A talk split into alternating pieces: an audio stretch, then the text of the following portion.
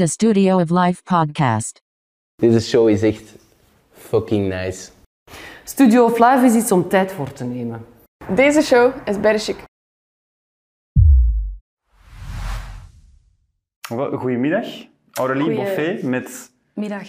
een accent op de eerste E en een accent op eh, de laatste E. Ik Heel even goed. nuanceren, want dat is belangrijk. Dat is belangrijk.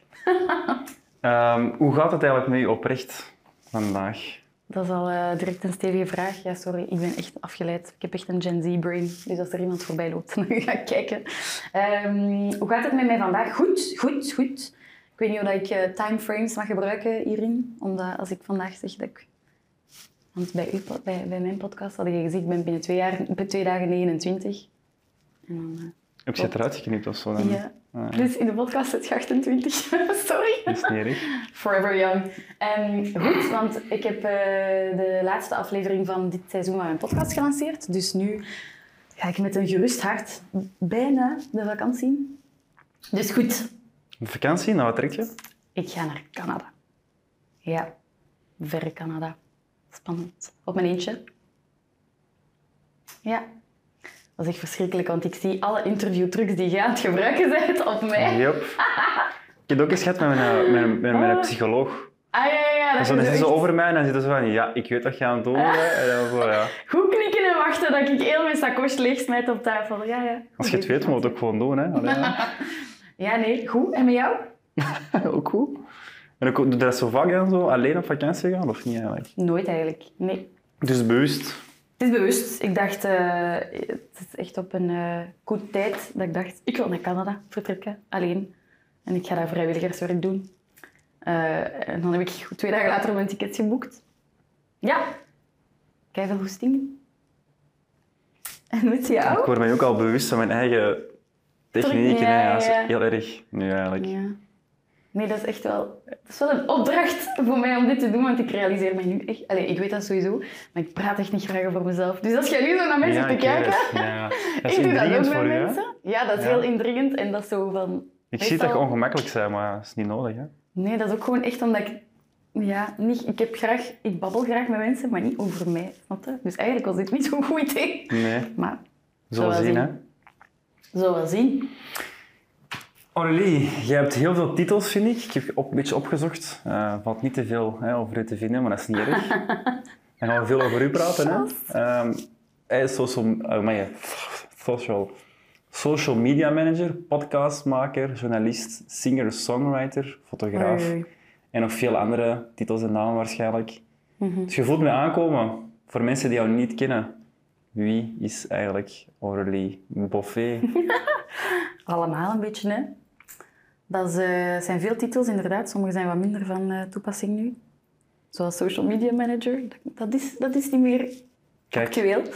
Maar eh, nee, een beetje van alles. En ik denk dat dat ook wel de mensen die mij kennen dat ook zullen antwoorden. En sommigen zouden zeggen iemand met serieuze aandachtstoornis die zich niet kan focussen op één ding. Maar ik vind het heel leuk om intens te leven en, en verschillende dingen te doen.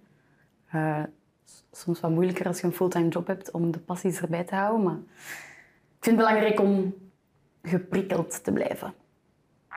Dus alles wat je hebt opgenoemd, vind ik al een goed begin bij wie ik ben. dan is, dan is dit eigenlijk voor u dubbel moeilijk. Want één, het gaat over u. En twee, er zullen weinig prikkels zijn in dit gesprek van een uur, toch? Goh, ja, het is ook eh, moeilijk omdat uw concept iets is wat ik niet doe met onbekenden. Dat is vooral, niet, vooral in mijn kamer op mijn smoel. Dus, ehm, Ja, en wat is het dan dat je zo ongemakkelijk maakt eigenlijk? maar uw, uw, privéleven op tafel smijten. Zo, uw, als ik naar uw andere aflevering heb geluisterd, zo uw diepste gedachten blootleggen en zo, dat is, dat is eng, hè, Mathieu? Dat is Dat eng. is eng. Zeker weten, maar dan vraag ik me ook Jij af. zit in de veilige positie, waar ik meestal zit. Je mocht me altijd uitnodigen voor een gesprek. Oké. Dat is ook niet echt mijn concept van podcast, maar... Voor de volgende, hè? Voilà. Eh, nee, maar wat je dan wel zegt van, ja, over je leven, je bent ook een soort van artiest, vind ik ook wel. Hè. Je je spreekt over je passies. Dan heb ik het dan vooral over hè, singer-songwriter. hè. Je hebt ook een alias. Dan moet ik al even gaan spieken. Ehm, Ja. Die verandert om de paar jaar, dus... Is- mooi. Ik heb mijn eigen schrift niet gelezen. Is dat Ellie Fly? ah nee, Ellie Faye. Hey, wish. my- sorry, Ellie Faye. Ja. En wel, dan vraag ik me ook af. ehm, ik heb ook al met artiesten samengewerkt. En de reden waarom ik dat zo leuk vind, is omdat die mensen heel oprecht zijn. En eigenlijk hun openheid in hun eh, kunstvorm vertalen. In ieder geval zang en piano. Dus het is ook ergens een beetje dubbel, want ergens zeg je van ja, hey, ik breng mezelf naar buiten, maar als er dan een camera op je staat en zeg je van goh, ik breng precies enkel gescript naar buiten, dus ik wil eerst wel eens eh, tien keer over nagaan voordat het eh, naar buiten komt. En dat is een beetje een paradox, vind ik, in mijn ogen. Dat is waar en dat is... eh, nee, je hebt helemaal gelijk. En dat is ook waarom dat er, denk ik, dat er twee liedjes van mij echt on the web staan. En eh 50 in mijn album thuis. Omdat ik zo perfectionist ben en zo hard in zit met... Oei, maar wil ik dit wel prijsgeven en dat wel prijsgeven? Dat ik dat allemaal niet release. En dat is iets wat heel veel artiesten hebben. Hè. Ik, heb, ik spreek daar vaak met mensen over. Van hoe geraakt je over die drempel om je diepste gedachten gewoon out there te zetten en, en niet te care wat mensen zeggen. Sommige mensen zetten zich daar gewoon op een dag over en denken van hup, send, eh, it's out there en ik kan er niks meer aan doen. Maar ik ben daar echt veel te hard een controlefreak over. Dus ik weet niet of ik ooit een volwaardige eh, singer-songwriter ga kunnen zijn, omdat er gewoon, eh, ik kan dat niet loslaten. Nee. Dan vraag ik me af, what's holding you back? Want ik heb ook gezien, eh, met name één lied dan, ehm, het lied over Woman. Ja. Um, voor ik erop inga, kun je misschien eerst eens zeggen over wat gaat dat lied juist eigenlijk? Dat gaat over eh, catcalling en street harassment. Eh, dat is een liedje eh, waar ik eigenlijk helemaal niet lang aan heb geschreven. Dat is tegenover al mijn andere liedjes waar ik jaren aan bezig ben en dat ik, werk, ik herwerk constant. Was dat iets dat ik echt op vijf minuten heb geschreven, in de studio ben met een muzikant met wie ik altijd samenwerk. En hij zegt van, ik heb dit in mijn hoofd, we maken daar iets rond. En twee weken later was dat gereleased. Dus ik had ook niet de tijd om te bedenken van oei, hoe gaat dit overkomen en zo. Omdat dat ook een lied was dat zot uit frustratie is geschreven. Omdat, omdat ik weer lastiggevallen werd op straat en zo. En, eh, en ik gewoon achter mijn bureau gekomen en ik dacht van ah, dit kan niet meer. Ik ben het beu. Ik schrijf dat allemaal neer. En dat is wel een uitlaat inderdaad voor, ehm, voor gevoelens, voor je diepste gedachten. Maar dat is bij mij, zoals bij veel mensen denk ik, de uitlaat voor mijn diepste negatieve gevoelens. Dus ik vind dat heel confronterend om, om ehm, alle, alles wat niet goed gaat in je leven eigenlijk, om dat naar buiten te brengen. Ook omdat we leven in een maatschappij waar, iedereen, waar het altijd goed gaat met iedereen. Eh, en ik kan niet schrijven, ik kan geen liedjes schrijven als ik gelukkig ben. Dus als je dan iets schrijft op het moment dat het echt niet goed gaat, is dat wel echt een, een gigantische mentale drempel. Om dat daarna even los te laten op de wereld. Dat mensen die je totaal niet kennen, dat gaan horen. En ook mensen waarover dat gaat. Dat is ook een drempel. dat ik vaak iets te veel respect heb voor de mensen ehm, over wie het dan gaat. Om ze te exposen in de muziek. Ja, maar ik denk dan altijd van ja, je hebt toch creatieve vrijheid. Je weet nooit niet of een artiest, als hij iets brengt, of wat dat toepasselijk is op zijn of haar leven. Dus je hebt altijd zo die, Ja, die waar. tweeledigheid van hmm, zou het gaan over iemand? Hmm, Ja. het niet? Dan kun je antwoorden. Je mag het interpreteren, Ja. het is kunst. Allee, Uiteindelijk is het allemaal subjectief. Hè? Ja, dat is waar. Maar dat is momenteel nog niet... Ik, ik- dat is waar, maar momenteel voel ik dat, zou ik dat niet oprecht vinden. Omdat mensen die mij kennen weten heel goed dat het over mij gaat. Ehm, maar ik heb dat inderdaad wel eens gehad dat ik een liedje schreef over eh, het, het liefdesleven van iemand anders. En dan had ik echt zoiets oh, dit is echt goed. maar als het over mijn eigen gaat, dan eh, ben ik daar veel te kritisch op. En waarom kun je enkel schrijven over de mindere momenten in je leven? Wat is er zo moeilijk om iets te schrijven als het beter gaat?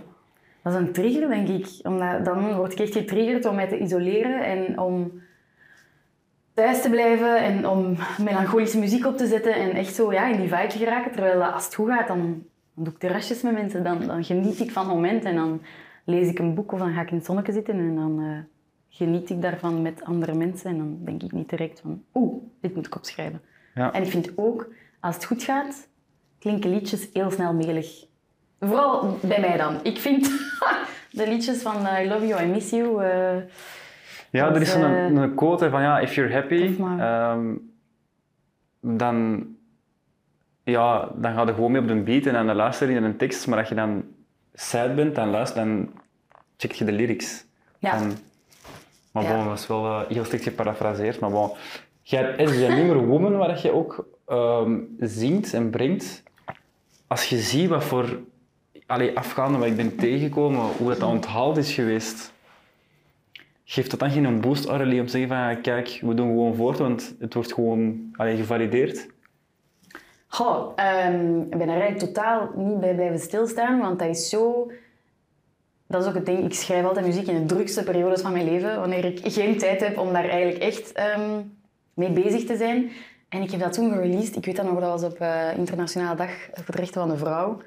Ik had een radio-examen die dag, dus ik zat in de studio met heel mijn team. en eh, dat was die dag gereleased. En dan was er zo, daar werd een artikel over geschreven bij Highland, dus die fotograaf moest langskomen. En ik voelde mij al zo keigegeneerd van shit, ik moet er tussen de soep en de patatten, terwijl ik eigenlijk mijn examen aan het doen ben. Dus ik heb daar, en dat is dan ja, snel gepasseerd. En ik heb daar nooit echt bij stilgestaan, hoe goed dat, dat is onthaald. En ik denk dan van, dat heeft wel een beetje aandacht gekregen, maar heel lokaal. En dat was op dat moment wel tof, maar dat is voor mij geen... Dat is voor mij niet genoeg succes om, om er echt een switch in te maken of zo. En pas op, daar doe ik het absoluut niet voor. Hè. Ehm, daarom dat er ook maar twee, li- twee liedjes bestaan. maar Maar dat is... je, eh, mag je dan zeggen dat je echt ongelooflijk hoge standaarden hebt voor jezelf? ja, tuurlijk. Ja. Ik weet niet of dat iets is van onze generatie, maar Ja, ik merk wel dat heel veel mensen dat hebben. En I share in it. Ja. Ga ik nog iets over vragen. Ehm,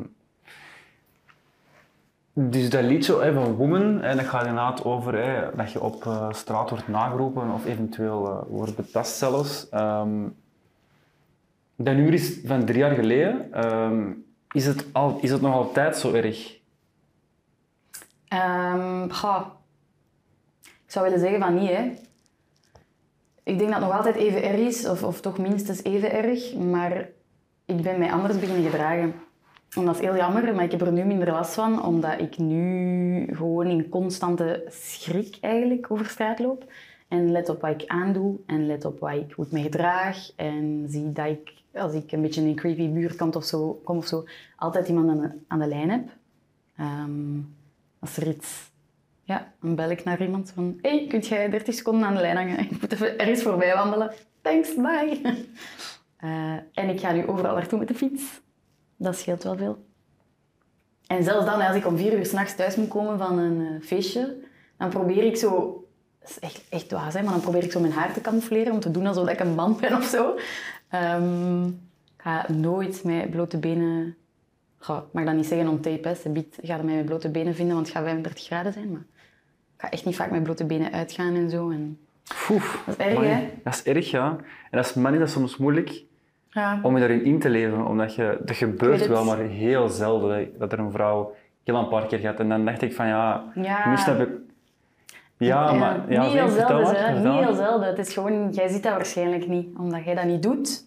Ehm, Ja, En als er, een man, als er een andere man bij is, dan is er meestal een beetje sociale controle en gebeurt dat sowieso minder.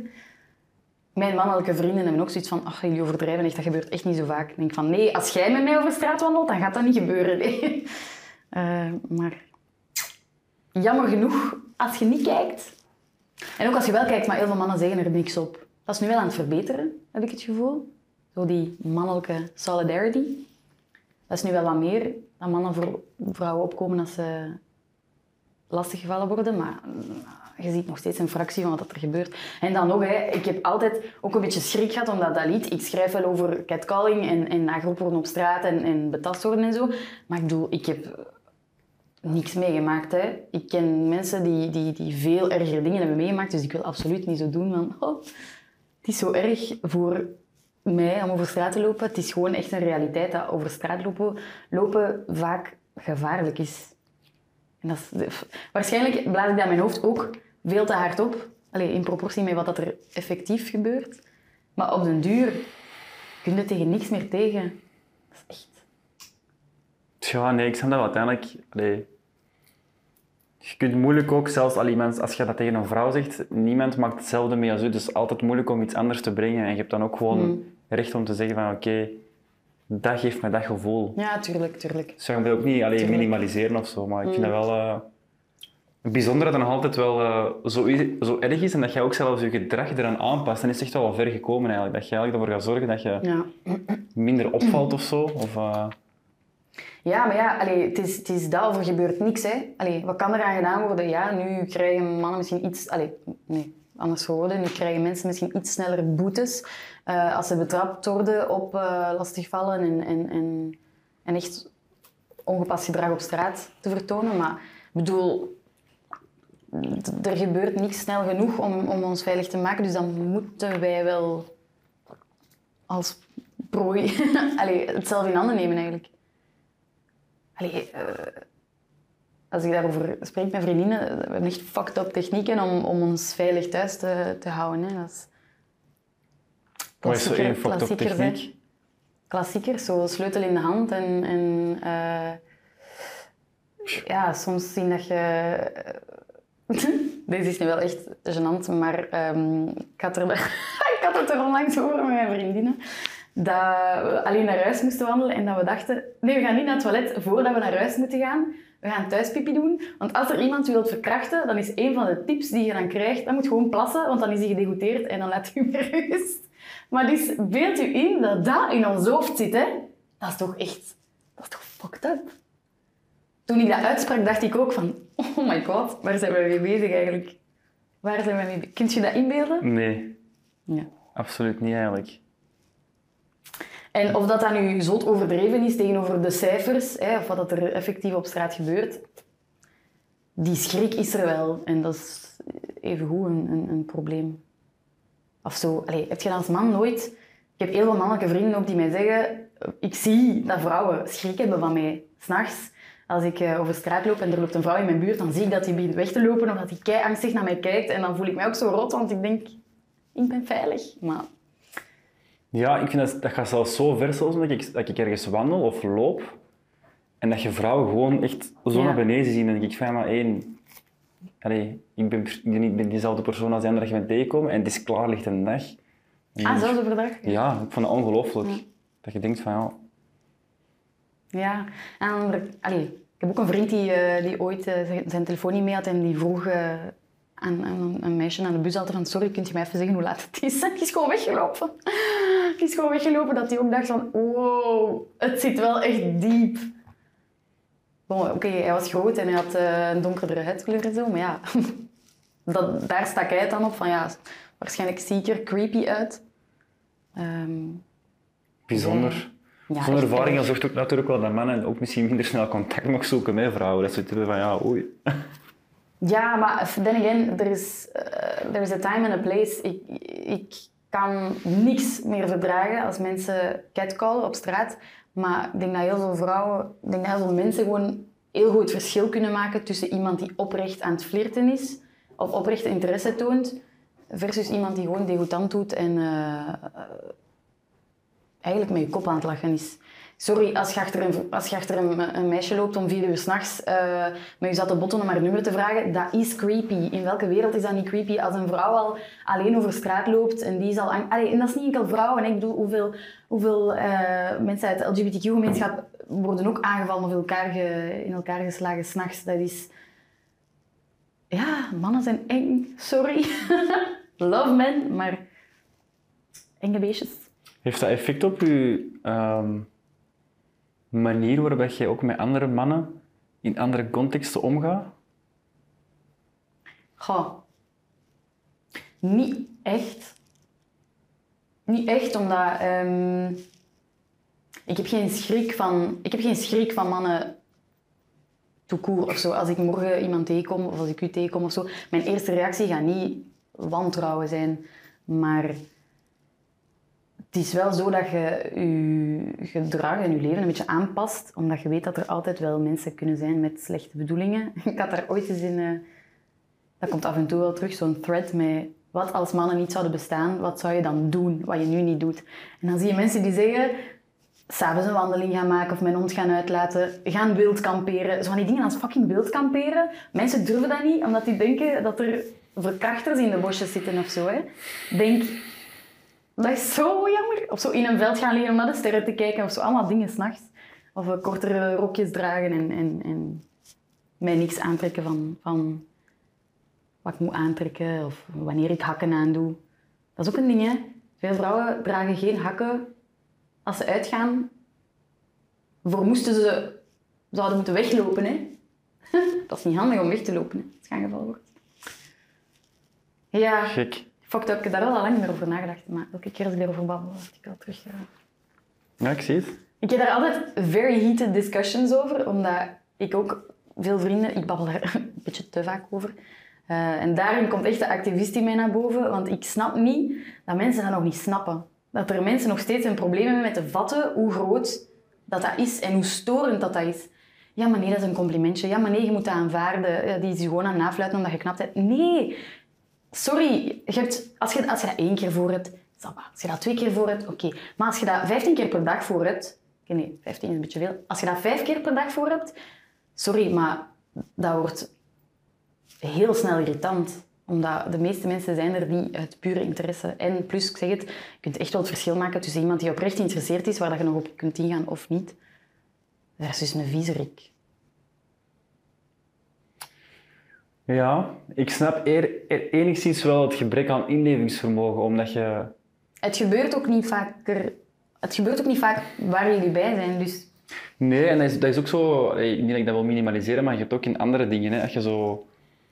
Iemand ander een andere levensstijl heeft, dat is ook vaak soms zo moeilijk van ja, wat, het is, wat is het eigenlijk om die persoon te zijn? Omdat je dan... Je leeft ook niet het leven dat hij leeft, snap je? Dus je, Ja. je gaat eigenlijk... Je, je maakt een soort van bias, zeg maar, op basis van wat die persoon zegt. Dus jij dan tegen mij. Maar ja, het feit is dat je dat ook wel... Als je dat veel hoort natuurlijk, dan Ja. snap ik dat wel dat je... allee, dat dat voor ook gewoon kut is om zo- zo'n gesprekken te houden. Denk ik. Dat je zo... Eigenlijk zelfs niet meer... Dat je eigenlijk je verhaal vertelt en dat je eigenlijk de persoon over moet overtuigen van je Ja. eigen verhaal. Terwijl dat gewoon niet is wat, een, wat je... Dat je deelt gewoon een Ja, eigen ervaring Maar het is echt dat. Het is zo precies zo, ik moet mij verantwoorden waarom ik boos ben. En ik heb al die opmerking gekregen van, ja, maar zo gaat je mensen niet overhalen door boos te doen. Maar sorry, ik kan het niet meer opbrengen om daar op een rustige manier over te babbelen. Als dat iets is dat u raakt in uw dagelijks leven, dat zoveel frustratie oproept, dan sorry, ik heb echt zoiets van, als je het nu nog niet snapt, dan ga ik u niet kunnen overtuigen. En, allee, I'm done. Als je nu nog niet snapt met alles, bedoel, er zijn zoveel getuigenissen, er zijn zoveel verhalen, er zijn zoveel documentaires over gemaakt. Als je nu nog niet snapt dat er een probleem is, dat veel mannen gewoon niet opgevoed zijn, want dat is het, hè. het is gewoon fucking opvoeding. Hè. En een Ja, beetje is dat, dat, is dat het probleem, denk je? Of, Allee, of denk hoe echt komt het dat dat opvoeding en, en zo dat, dat beeld dat vrouwen minderwaardig zijn en dat dat oké is voor u om, om die een beetje te gaan terroriseren. Zo. Je denkt toch niet oprecht dat een vrouw daarvan gaat genieten als je om vier uur s'nachts die alleen over straat loopt en je ziet die al, want dat, dat gebeurt vaak, hè, je ziet die al zo wat angstig over straat lopen om die dan, eh, mijn bende vrienden. In welke wereld werkt dat zoiets? In welke wereld is dat flirten? Nee. Ja, dat is waar, want het was onlangs ook zo, allee, onlangs van ehm, Lotte van Wezenmaal, die allemaal zo van die dickpics kreeg. Ja. En ook zoiets van, ja, ook in, ja, in welke wereld werkt dat ook? ja. Echt speciaal? Nee, nee, echt. Speciaal soort mensen. Ja, Lotte, ik heb er, dat is, ja. Ik zo mee te doen, want die zei ook altijd mijn functie als seksoloog. En ik, heb, ik ken nog zo'n paar mensen die seksoloog zijn, die dat niet durven zeggen, omdat dat dan zo direct geassocieerd wordt met ah, nice, goed in bed. eh. Dat is, eh, ja, en dat, die, dat, dat dat zo precies impliciet de, de toestemming geeft om, om seksuele uitingen te... Ja, om seksuele foto's te sturen of, of, of om die niet te respecteren. Om die niet te respecteren eigenlijk. Tough job. Maar nodig. Hey. Wordt te weinig over seks gepraat. Dus, eh nee. Vind je dat er te weinig wordt gepraat over seks? Eh, ja, over seksualiteit, over wat dat er allemaal bestaat, over eh, dat je toestemming moet geven, dat dat de basis is van alles, dat dat door heel veel mensen nog niet geregistreerd is, dat seks iets is waar dat allebei de partijen zin in moeten hebben en, en dat er veel meer is dan voortplanting. Eh, ja, nee, dat is, ik, dat is, eh, dat dan nu in een van mijn podcastafleveringen? Nee, ik denk het niet meer. Dus ik ga dat er niet bij halen. Nee, ehm, het feit dat er op school ook eh, ik weet niet hoe dat nu zit, want ik zit al even niet meer op de middelbare school, maar die lessen biologie en, en de lessen seksuele opvoeding, dat ging enkel over, het, over de voortplanting, over ehm, echt ja, het puur plastisch-biologische dat eraan te pas komt en niet... Dat ging niet over genot, over seksualiteit, over ehm, toestemming, over al die, al die wereld die daar, daar, daarbij hoort. En ik denk dat dat ook een groot probleem is, dat mensen gewoon geen grenzen kennen, die dat nooit hebben aangeleerd. Ik kan me inbeelden dat iemand die goed educated is op dat vlak, eh, en die ook veel, veel vrouwen heeft in, in zijn omgeving die ehm, catcalling en zo en die harassment eh, ervaren, dat die dat nog zouden doen, dat kan ik me eigenlijk niet goed inbeelden. Moest mijn broer dat ooit doen? Oh, Dus het wel iets met opvoeding te maken dan, en cultuur dat- misschien. ga, ja. Ja, dan again, er zijn viezeriken vooral zeker. Zo is dat. Maar opvoeding, ja. Hoe zou jij, hoe zou jij het aanpakken? De opvoeding. Ja, het, ja, het probleem van de catcalling. Ja, Ah, dat is moeilijk. Dat is moeilijk, want ik heb daar ook de beste oplossing niet voor. Als die er was, denk ik dat er al heel veel mensen die zouden hebben aangehaald. Koek, koek, hier is een handleiding, volg die. Maar dat is er nog steeds niet. Dus eh, ja, ik zie ook niet uit welke hoeken dat altijd komt. Dus het is niet dat ik, dat ik een groep kan targeten van ah, deze, deze profiel doet aan catcalling of zo. Eh, ik, ik merk dat ook dan niet in mijn directe ehm, jongensvrienden. Maar wel via via dat ik zo van die verhalen hoor van, van gasten die echt zo degoutante uitspraken maken. En dat dat dan wordt zo vergoeilijkt met ah ja, maar die is zo, die meent dat niet. Die, die is gewoon... Dat is gewoon de Nerik of zo. Allee. Codename. Eh, die zit zo in elkaar, die meent dat niet. En dan denk ik, nee, nee, wrong reaction. Je moet daar tegenin gaan en on the spot zeggen, eh, deze is niet oké. Wat zeg jij nu? We zijn in twee- allee, 2022, deze passeert niet meer. En dat gebeurt nog te weinig onder jongens, vind ik. ja, misschien in het, geval, in het geval van Erik dan ook zo iets is geweest waar hij misschien nooit niet op ehm, aangesproken is geweest. Dat dat, Dat zal een zeker dat generatie zijn, misschien op- ja, Ja. dat er zoiets is van ja, ah ja, dit was voor mij het normaal, maar het blijkt dat dat voor u niet normaal is of zo.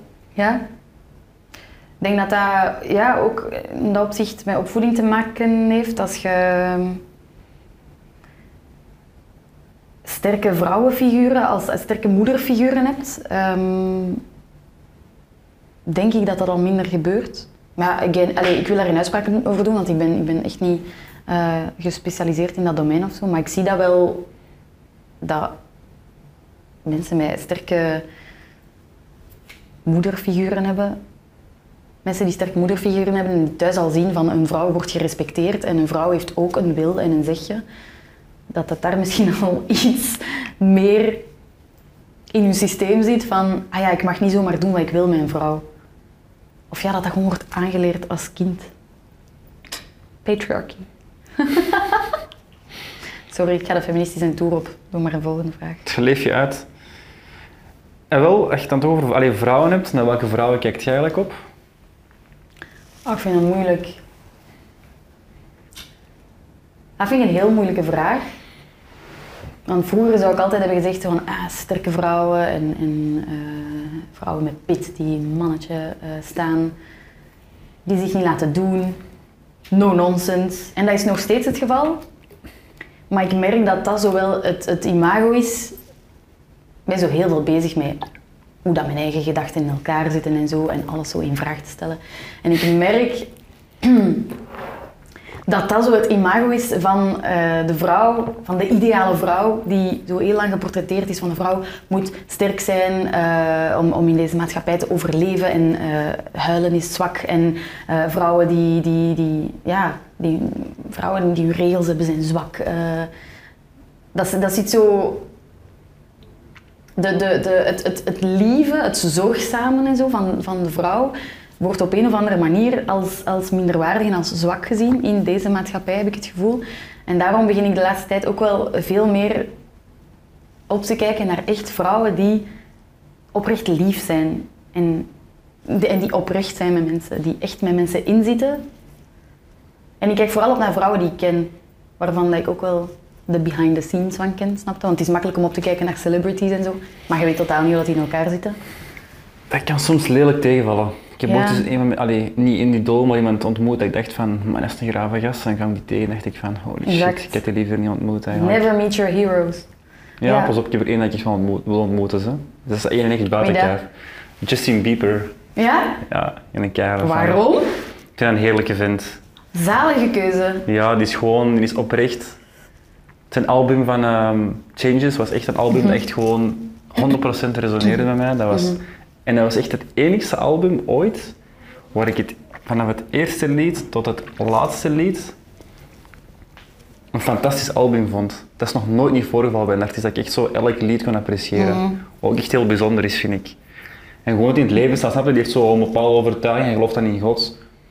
En, maar hij heeft zo ja, een oprechtheid en gewoon is een oprechte gast, die deelt ook wat hij meemaakt. En Het jij geloof? ik denk dat dat wel... ehm goh, geloof kun je beter in- interpreteren natuurlijk, maar ik zou wel... Ik heb een bepaald geloof wel, maar ik zou niet zeggen dat dat een geloof is in God. In wat dan? Of is dat een te narrow? Nee, ik vind, dat, ik vind dat een moeilijke vraag, want in wat geloof ik? In veel dingen eigenlijk. Ook, maar niet zozeer in iets van ja, een almachtig wezen of zo, maar ik geloof wel in bepaalde krachten of energieën en ik geloof in mensen en ik geloof in mezelf, maar niet zoiets van ja, ik heb een bepaald wa- oppermachtig wezen die een paar regels heeft neergepend op een blad papier en dan eigenlijk zeggen van oh, we gaan daar volledig naar leven. Dat is een beetje vreemd. Maar bon, Justin Bieber was echt, ja, ik vind een fantastische vent. Ik denk dat we echt goed, ook echt makkers zouden kunnen zijn. Met dat album, wat hij heeft beschreven, dat was gewoon, ik zat in exact dezelfde periode toen in mijn leven, dat was ongelooflijk. Ja? Ja, dat album ga ik nooit niet vergeten. Dat is echt... eh, Zie je, dat is het mooie van muziek, hè? Dat mensen daar uit kunnen Vandaar. halen. Echt waar, want ik, al, ik ga daar nu even op voortgaan ook. Want een ander nummer in je repertoire. Het, an- het, klinkt- andere. Repertoire klinkt ook als een. Ja, ja, ja, klinkt heel lang mooi. leven eh, al. eh, Ja. Is en dat vond ik een echt, jongen, ben ik echt, echt van mijn stoel van gevallen. Dat was ongelooflijk. Uw stem is waan, absolute waanzin. Dat was. Ik ga proberen mijn Frans. Even- want ik moet een beetje logopedie gaan volgen eigenlijk. Quand, quand on a, on a que l'amour. Halleluja. Ik dacht echt van, Jesus. Ik ben er gewoon echt helemaal van weggeblazen. Echt van, dat is gewoon puur emotie in dat nummer. Dat is, ja, love it. Gewoon fantastisch. En dan vraag ik me ook af van, ja, over wat gaat het nummer, maar gaat het dan ook over een bepaalde periode in je leven, of niet? Maar dat... Dat is van Jacques Brel, hè? Dat is Ja. niet van mij. Dat weet ik. Ah, oké. En Ja, maar dat kan toch dat je je dan? er op... op eh, Ah. Ha. Daar is niet... Nee, ik, dat, ik vind het raar dat je dat ehm, aanhaalt, omdat dat is... eh, ik wist niet dat dat nog bestond, ik dacht dat dat had verwijderd. Nee, dat was... ehm, ik had dat eigenlijk gewoon opgenomen omdat... eh, omdat mijn opa en oma altijd, altijd zei, zeurden dat ik enkel in het Engels zong en dat ze er niks van verstonden. Dus dan dacht ik, "Allee, ik zal eens een koffertje opnemen voor papi en mami die geen Engels spreken. En dat is dan in het Frans eh, gebeurd. En ik ben gewoon een grote fan van Jacques Brel, maar verder dan dat gaat het niet echt. ja. Hoe dat die op het podium stond, is ongelooflijk, vind ik. Ja. Natural echt, talent. die, dat vind ik zo mooi ook aan mensen. En dan dat ik zo heel jaloers ben op mensen die zo... Ik heb ook eh, een vriend die zo voor Energy werkt, dus die radiozender. En die, eh, ik heb ook geïnterviewd. En ah, wat een job. Die komt altijd met mensen in contact die een passie hebben. Een passie Mhm. over bloemen of over... Is de I don't know een gsm of, of een stem hebben. En ik denk van, hoe cool is dat om altijd mensen met een bepaald enthousiasme en een passie over Mhm. iets te ontmoeten. Dat is zo, als je daarmee kunt laten om, omringen, dat is ongelooflijk. Omdat ik ook echt vind dat je zo mensen die zo, als je dat kunt zien, want het beeld is ook emotie, je kunt overbrengen Ja. op iemand. Absoluut, dat is waanzin. Dat is zo... Die gaat gewoon helemaal in zijn eigen op en die Mm. trekt zijn eigen gewoon, die zegt allemaal, ik sta aan mijn kloten, eh, ik breng hier gewoon, ik doe mijn ding, als je dat goed vindt, goed. En niet vindt, ook goed. Dat is Fantastisch, een die Je m'en. Dat is een Ja, kunst. dat is waar. En dat maakt de artiest ook, hè. Dat is zo moeilijk. Ja. Vandaar dat ik... Ik had even schrik. Ik dacht echt dat ik, ik dacht even van, wacht Mathieu, je weet toch dat dat een cover is, hè? Oh, goed dat je het zegt.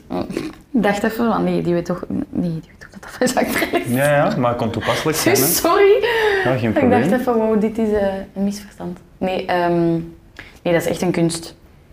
En ehm, aan den lijve ondervind ik dat dat misschien niks voor mij is. Of ik ga toch over heel veel drempels moeten geraken. Zou jij dat kunnen? Zo echt, don't care what the world says? Ik denk dat wel. Zo moeilijk. Want ik heb eh, met mijn allereerste, allee, ik, voor ik die podcast ben begonnen, heb ik een filmpje gemaakt van mezelf, waarin ik mezelf, heb je niet gezien dus, Jawel. Maar dat je dit uitlegt. ja, Ja. niet dat zo? Heb je dat echt gezien? ja, ik heb het zien passeren. Ik heb, niet tot, ik heb niet helemaal uitgekeken, maar ik heb het zien passeren. Dus Oh ja, het duurt niet, al zo lang, een paar minuutjes denk ik, maar dat Ja. was echt, om dat online te zetten, Dat is even dat was niet zo gemakkelijk. alle ja, dat ook, ook dat beeld toen ik sprees een verwilderde, harde mens uit die zo precies, ja, nooit is buitengekomen en dan denk ik van, oh, als ik dat laten opstaan, denk ik van, ik dat gewoon niet hernemen, maar dan denk ik van, dan is die echtheid ook, als dat nu gewoon terug opnieuw doe, Ja. Dus ja, dat is een- heel dubbel. Maar bon, dat is ook ergens ver weg. Dus jammer dat je het ook gevonden hebt, maar dat is ergens ook ver weg. Dat staat mijn website nog, denk ik. Ja, ja, voilà. Zo ver weg staat het niet. Ja. Nee. Bon, genoeg over dat filmpje. Niet gaan bekijken, zeker niet. Hè? Weet je wat ik wel jammer vond? Dat dat niet op Spotify stond, dat nummer. Want je mocht toch perfect een remix op Spotify zetten? Ja, maar dat was, echt niet de bedoeling, dat, dat, dat was echt niet de bedoeling dat dat... Goh, dat, was, dat was echt... Ik ben dan weer bij mijn, bij, bij mijn vriend muzikant eh, binnengewandeld en gezegd van... Ik wil dat opnemen. Ik heb de micro aangezet. Dat was in één take. Ik was daar weg. Ehm, maar dat was echt niet de bedoeling om daar iets, iets mee te doen of zo.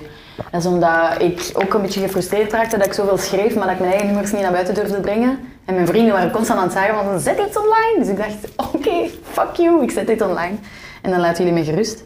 Maar eh, nee, nee, dat was echt niet de bedoeling dat daar iets mee gebeurde. Plus, ja, dat was toen nog niet zo...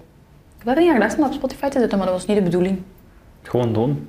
En nu ken ik het Ik paswoord niet meer. dus. Ja, maar dat is omdat ik ken het paswoord niet meer van dat account waar ik het heb opgezet, Jammer. dus ik kan het er ook niet meer afhalen. Misschien heeft uw bevriende artiest nog wel origineel.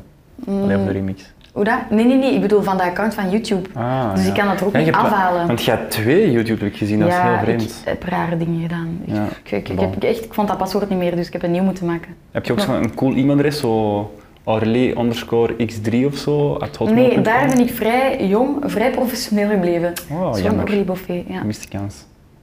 Jij Als je nog een manager zoekt? Jij wel? En nee, eigenlijk ook niet. Voilà. Wij dachten, al, wij dachten al vooruit. Nee. Ja. Waarom? Dat jij manager? Ehm,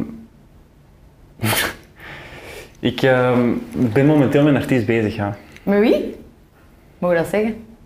Ja, dat is eigenlijk geweten. Hè. Dat is een, art- een eh, artiest die zo ehm, meer in de EDM-scene zit. En die ja, heerlijk vindt. En dat is een beetje het verhaal mee. Allee, niet dat ik je wil, eh, in een bepaald hokje wil steken, maar wel hetzelfde verhaal als... Waar, mm, pff, hetzelfde verhaal. Bon, zwart. Ik kan dat vergelijk niet maken.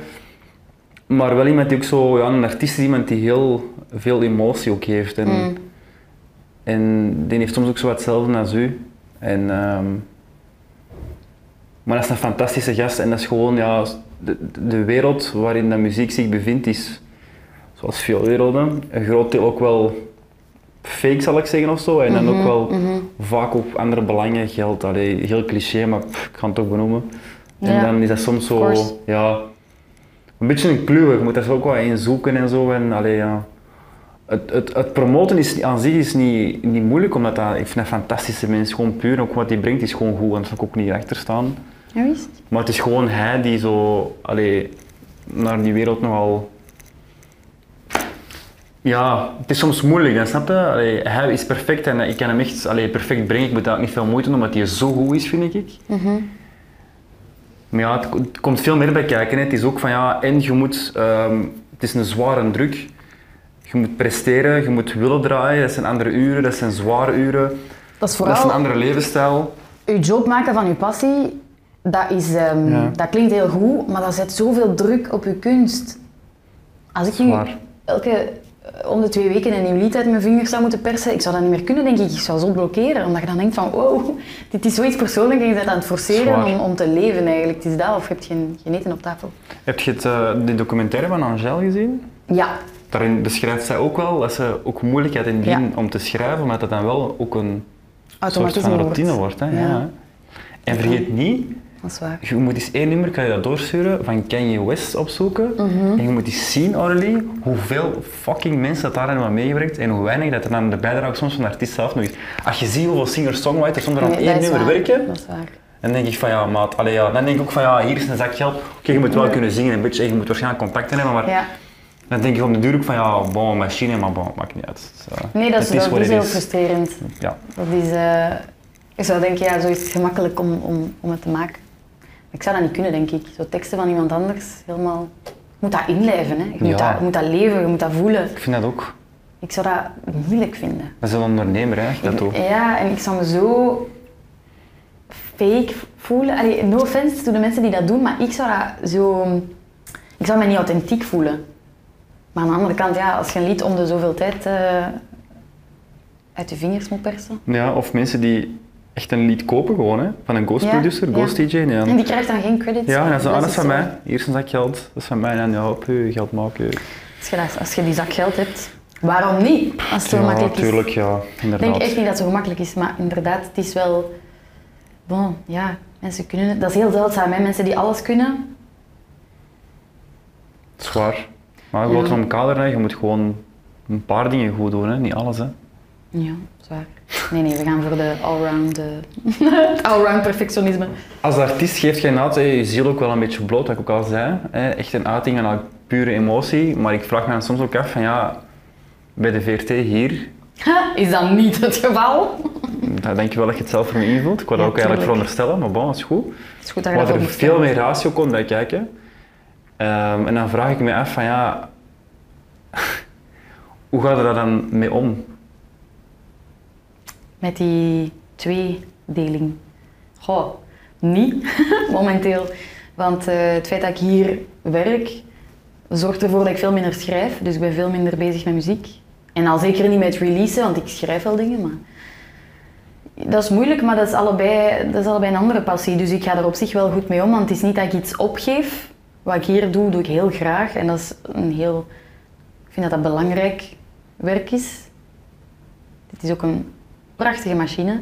Maar inderdaad, je, moet, je kan niet al te veel van jouw, ziel, van jouw ziel blootgeven. Al valt dat bij mij wel meer mee dan bij de gemiddelde journalist, denk ik. Ik heb vrij veel vrijheid in mijn, eh, in mijn project. En ik mag authentiek overkomen. Maar dat is inderdaad wel een... eh, ik struggle daar wel heel erg mee tussen de lijn... Allee, met de grens van... Ik wil wel authentiek zijn naar, naar mijn gasten toe tijdens mijn podcast en zo, maar ik moet ook neutraal blijven en ik mag niet te veel... Allee, kleur bekennen is dat niet, hè, maar... eh, mijn eigen mening eigenlijk geven. Ik vind dat soms wel jammer, maar het is wel veiliger zo. dus, ça va. Ja, dat is gewoon dat zo wat schuil achter. Maar de kans dat je iets verkeerd zegt is kleiner dan als ik u uitnodig en dat jij je mening komt vertellen, dan ga jij waarschijnlijk meer risico lopen op eh, iets verkeerd zeggen. Daarom dat ik mij ook veilig voel in die positie van interviewer. Veel veiliger dan dat ik nu zit met de micro aan een andere kant van de tafel. Maar Ja, maar uiteindelijk ook. Ik, loop dan meer risico, maar je moet ook minimaliseren, want uiteindelijk, wie de fuck is met je bollaard op het einde van de dag, snap je? Who cares wat ik zeg of wat jij zegt? Ik snap inderdaad wel, je hebt dat ook gezegd, dat dan, het wordt gekoppeld aan, het, het is dat. Ik aan de niet- organisatie waar je dan voor werkt. Ja, voilà. Dat is dan het verschil tussen een artiest die spreekt voor zijn eigen werk en zijn eigen Ja. kunst. Ik spreek voor mijn werk, maar mijn werk is een, een Ja. ehm, die heel veel verantwoordelijkheid heeft. Dus in dat opzicht kan ik mij niet permitteren en, en niemand binnen, en vooral de nieuwsdienst, wat dat Hmm. wel een vrij professionele, neutrale plek is, om zomaar van alles te gaan zeggen. Maar ook, allee, je, weet dat, je weet dat als je erin stapt, hè. dus ik heb daar op zich nooit een probleem mee gehad. Ja. Maar eh, Wat vind je het voorbeeld van, eh, want ik denk dat jij dat onderhoudt of iemand anders, maar er is toch een uh, beelden gelekt van een eh, gesprek tussen een docent, denk ik, en Ik heb dat niet aangehaald, maar net... eh, ja, een docent eh, en nog iets, tussen een gesprek tussen twee docenten, docent en assistent die Ja. na het examen zaten Ja, dat. na te praten. Wat vind ik daarvan? Ja. Dat mag ik niet zeggen, hè. Daar ga ik mij nu niet over uitspreken, Mathieu. Nee, ja, dat is... Waarom? Wat vind jij daarvan? Mooi teruggekaatst. Jij is ook trouwens de eerste of een van de weinigen die zo ook vragen terugstelt. You're inviting a journalist. Ja, en ik moest trouwens ook bij uw podcast, toen moest ik heel hard opletten dat Ja. ik niet... Ik heb gemerkt. gezegd, ik dacht, oh, oh, ik zo gaan we het ja, niet doen, ja, ja. Mathieu. Ja, ja, dat ik vragen wilde stellen, hè. dat dat niet graag, Ja. denk ik. Hè. Ja, ik dacht, maar ik ben ik Nee, nee, dat is oké. Dat is oké, maar niet te veel. Ja, ja, ik heb ook echt bewust, ik dacht van, ah, met jou. Ik dacht dan ook, ik hou mijn hand klaar om fysiek te tonen van nu is het gedaan. Zo waarschijnlijk. Nee, nee, maar hand gesture, dat helpt. Sorry, ik spreek te veel Engels. Dirigent. Ja, echt wel, met mijn bikske. Je hebt gelijk. Heb het goed geprobeerd wel. Ehm, ja, dat vind ik geen goede vraag. Zeg het toch maar. Nee, want ik heb die Dan kan ik opgeschreven. u maar- judgen op uw- op uw vraagstelling. Oh, Ik zal u zeggen of het een goede vraag is of niet. nee. Oké. Je hebt een, eh, ook een podcast, en een een mooie link gelegd trouwens van mezelf. Ehm, eh, van Snap je menu? Snap je mij nu? Snap je menu? Ja. Ja. Van waar had je de nood om dat te doen eigenlijk? De nood om dat te doen was eigenlijk zeer privé. Ehm, omdat ik in mijn eigen omgeving merkte van wow, er zijn, ik, zit, ik zit in een heel erg, eh, ik, zit erg in, ik, zit, ik zit gigantisch veel in een bubbel met mijn vrienden, mensen die een beetje zoals mij denken.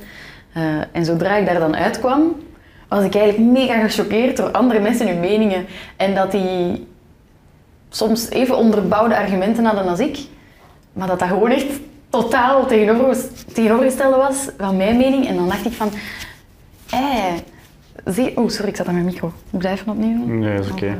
Ja. Ehm, da- dan hadden die een totaal andere mening dan ik. En ik vond dat echt moeilijk om op dat moment daar goed mee om te gaan. Ik ging dan zo in de aanval van... Nee, en ik heb gelijk. En, en zeg dat niet. Dat is een fout argument of zo. Maar dat was dan zo bij... Ik ken het bij vrienden van vrienden die je al even niet hebt gezien. En dan denk je van... Wow, hoe denkt die? En dan zo echt zo wat uit de, uit de nood van... Ik zit zo hard in een bubbel. Ik moet daaruit komen, want er zijn zoveel andere meningen dan die van mij. En ik heb me keihard geërgerd aan die confrontatie op dat moment zelf, dat mensen dan zo hun, hun eigen mening willen opdringen aan anderen. Dat was zo bij mij, dat was zo bij de tegenpartij en dat, dat is ook zo bij mijn ouders bijvoorbeeld, dat iedereen zo gelijk wil hebben. Ehm, en ik ergerde me daar kapot aan. Ik dacht, kunnen wij nu niet gewoon eens agree to disagree en... eh, als je goede onderbouwde argumenten hebt tenminste, zo van oké, fijn, maar je gaat mij niet van gedacht laten doen veranderen. En ik u duidelijk ook niet, dus laten we het gewoon zo houden. En toen kwam hier de vraag eh, voor een podcast. Totaal random bij mij eigenlijk, want ik heb nog nooit podcast gemaakt. Ik was niet eens bezig met radio of zo. Ehm, en dan heb ik dat idee gepitcht en dat is aangeslagen. Dus nu mag ik dit doen, waar ik heel dankbaar voor ben. En ik merk wel dat mensen daar gigantisch veel nood aan hebben. Ik merk bij de gasten, die zeggen, ik heb al zo vaak gehoord van... Wow, dat doet deugd dat ik gewoon even mijn mening kan komen vertellen. En dat dat niet wordt gejudged en dat daar niet direct iemand op inbeukt of, of, of op aanvalt. Ik weet natuurlijk niet of mensen nood hebben om daar naar te luisteren, dat is iets anders. Maar eh, ik, ik merk wel dat dat deugd doet aan jongeren. En dat die doelgroep sowieso gefrustreerd is omdat hij niet veel aan bod komt. Eh, twintigers ziet je niet vaak in serieuze onderwerpen verschijnen. Die worden altijd zo'n beetje aan de kant gelegd als naïef of te jong. Of, allee, snap je? Ik heb dat zelf ook vaak gehad. Van, ja, maar Maske, je bent nog veel te naïef, je kent nog niets van de wereld. Ik denk, maar ah, ik heb ook een mening. En die is ook iets waard. Dus eh, Ja, ik snap ook wel de insteek van zo'n mensen dat zeggen, want uiteindelijk, hoe meer dat je meemaakt, en dan is dat inderdaad leeftijd gebonden, maar je kunt ook veel meemaken op jonge leeftijd, maar dan staat er ook iets anders in het leven. Ik merk ook wel, de Mathieu van vijf jaar geleden ook niet meer hetzelfde als, als die waar ik nu ben. Dat is ook uiteraard. is normaal, dus ik snap ook wel ergens dat, wat niet wil zeggen dat er geen platform, platform voor mag zijn, hè, maar ik snap ook wel de insteek dat mensen zo'n dingen zeggen. En afhankelijk over waar het gaat, allee, ja, kun je... Ik snap niet dat mensen zo'n dingen zeggen, want uiteraard komt de wijsheid met de jaren. ehm, en, en, en dat is ook heel kostbaar. Maar dat betekent niet dat je zomaar iemand kunt wegzetten als... Pff, jij bent te jong, jij kent niks van het leven. Ik heb dat ook heel persoonlijk zelf meegemaakt. Ik ben zo geërgerd aan... nee, ik ga het niet zeggen. Ik ga niet de white cis male aan, aankaarten. Eh, en, ah ja, sorry, maar vaak is dat zo. En, oudere mannen die dan zoiets hebben van... En ik weet alles over alles. En jij weet niks, want jij bent een jonge vrouw en je bent nog maar 25 jaar, je kent niks van de wereld. Ik heb dat persoonlijk zo vaak meegemaakt, of dat mensen mij heel serieus nemen en dan vragen ze naar mijn leeftijd. En blijkbaar zeker ouder of zo, weet ik veel. Mensen schrikken altijd als ze mijn echte leeftijd kennen. En dan is dat zo ineens, dan verandert die toon. Dan denk ik, maar wow, ik ben nu veranderd tegenover vijf minuten geleden. Hè. Dus tuurlijk komt wijsheid met de jaren. Maar ik vind niet dat je daarom jonge mensen moet aan de kant zetten, omdat die zo zich niks weten. Kom aan, er zijn twintigjarigen die veel matuurder zijn dan, dan veertigjarigen. Absoluut. I call bull. True that. Je, je ziet het, ik ben me aan het opwinden. hè. Nee, maar je hebt eh, gelijk. De frustratie je mocht, is there. mocht het brengen, hè, daarom dat je Dus, zit. eh, dus voilà. That's why True, maar uiteindelijk, the podcast came. dat je niet na 20 of 40 bent, je weet alle twee evenveel over het leven, hè, uiteindelijk. In zekere zin Dat toch? vind ik niet. Ik vind dat in zekere zin, in de zin van, ik ga dat terug nuanceren, maar dan, oh, het is een nu- genuanceerd gesprek. Maar dan, snap je over het Had leven... je anders verwacht misschien? Oh nee, eigenlijk niet. Maar dan snap je over de bigger picture. Snap je uiteindelijk, wat we allemaal beleven is fucking vreemd dat je er lang over nadenkt. Ik vind dat gewoon en dan denk je van ja, Ja. snap je, jij weet evenveel als mij dood. Het niet omdat jij, en ik ga het nu u benoemen, maar of je een journalist bent of iemand anders, of je weet allemaal evenveel over het leven of zo. Dus snap je, dat zo, ik, moet dan, ik vind altijd zo van ja, doe gewoon even rustig en weet andere gewoon naar dingen. elkaar. Ja. Je weet andere dingen. Je staat gewoon anders in het leven. Je hebt een ander referentiekader en je hebt gewoon andere invalshoeken. Maar uiteindelijk, dat is zo het typische verhaal van ah, wat is waar, wat is fout. Allee, ja, Ja. Uiteindelijk is, bestaat dat in mijn ogen niet. Het is gewoon anders, snap je? Ik bedoel, als ik X vind en jij vindt Y of onderwerp, hebben we alle twee gelijk. Snap je wat ik wil zeggen of niet? Niet altijd. Zie? Nee, nee. Eh, ik snap wat je bedoelt in zekere zin. Is niet altijd, ja, het is niet altijd waar. Hè. Soms eh, hebben mensen gewoon foute feiten voor zich. Eh, ik bedoel, feit is een feit. En Zwaar. als jij niet akkoord bent met dat feit, ja, eh, Qua, true that. Ja, we kunnen overnuanceren, maar Voilà. inderdaad, ik snap wat je wilt zeggen. In ieder geval, je- klimaatontkenners, sorry, er zijn feiten en er zijn... Allee, ja, ik bedoel, op dat vlak ben ik daar niet mee akkoord. Maar wel dat iedereen andere interesses heeft en daardoor niet minder slim is of zo. Ehm, ik heb ook ooit zo zelf een, een argument gehad met mijn, eh, met mijn vriendinnen. Dat ging over de verkiezingen. En ik haalde iemand aan die in mijn hoofd vrij duidelijk was wie dat, was. Als je een beetje bezig bent met... Enfin, als je bezig bent met politiek. Ehm, en iemand kende die niet en ik reageerde vrij gechoqueerd van, huh? Hoe kan dat? En dat hij echt zo boos werd van, ja maar ja, jij werkt wel op een nieuwsdienst, hè? Niet iedereen is daarmee bezig. En dan dacht ik wel van, in het begin dacht ik van, maar dat komt niet omdat ik op de nieuwsdienst werk, dat is basic knowledge. Maar achteraf dacht ik van, ja dat is waar, ik zit in zo'n andere wereld. Ik mag daar niet van uitgaan. Die is met andere dingen bezig. Die is met chemie bezig, waar ik geen holletje van versta. Eh, die is daardoor niet... Dat is daardoor niet gênant dat hij dat niet weet of zo. Dat is gewoon, die heeft andere kennis en andere interesses. En dat vind ik ook wel een zotte... Dat vind ik ook wel dat soms wat meer geapprecieerd mag worden. Dat zo, ja, slimheid, fijn, intelligentie, dat dat veel vorm aanneemt. Zeker, ook subjectief. Ook subjectief. Maar Emo- kijk, emotionele intelligentie is bijna veel belangrijker dan IQ, maar Dat is ook, want je kunt eigenlijk zo goed als alles raadplegen op vlak van feiten. Maar EQ is iets dat je moet aanleren en niet iets dat je kunt opzoeken en dan eigen proberen ja, eigen te maken. belangrijker voor survival ook. Hè? Zeker, communicatie is key. Als je dat onder de knie hebt, dan eh, kun je veel mensen eh, helpen, maar ook bedriegen. Een beetje uh, Inlevingsvermogen en...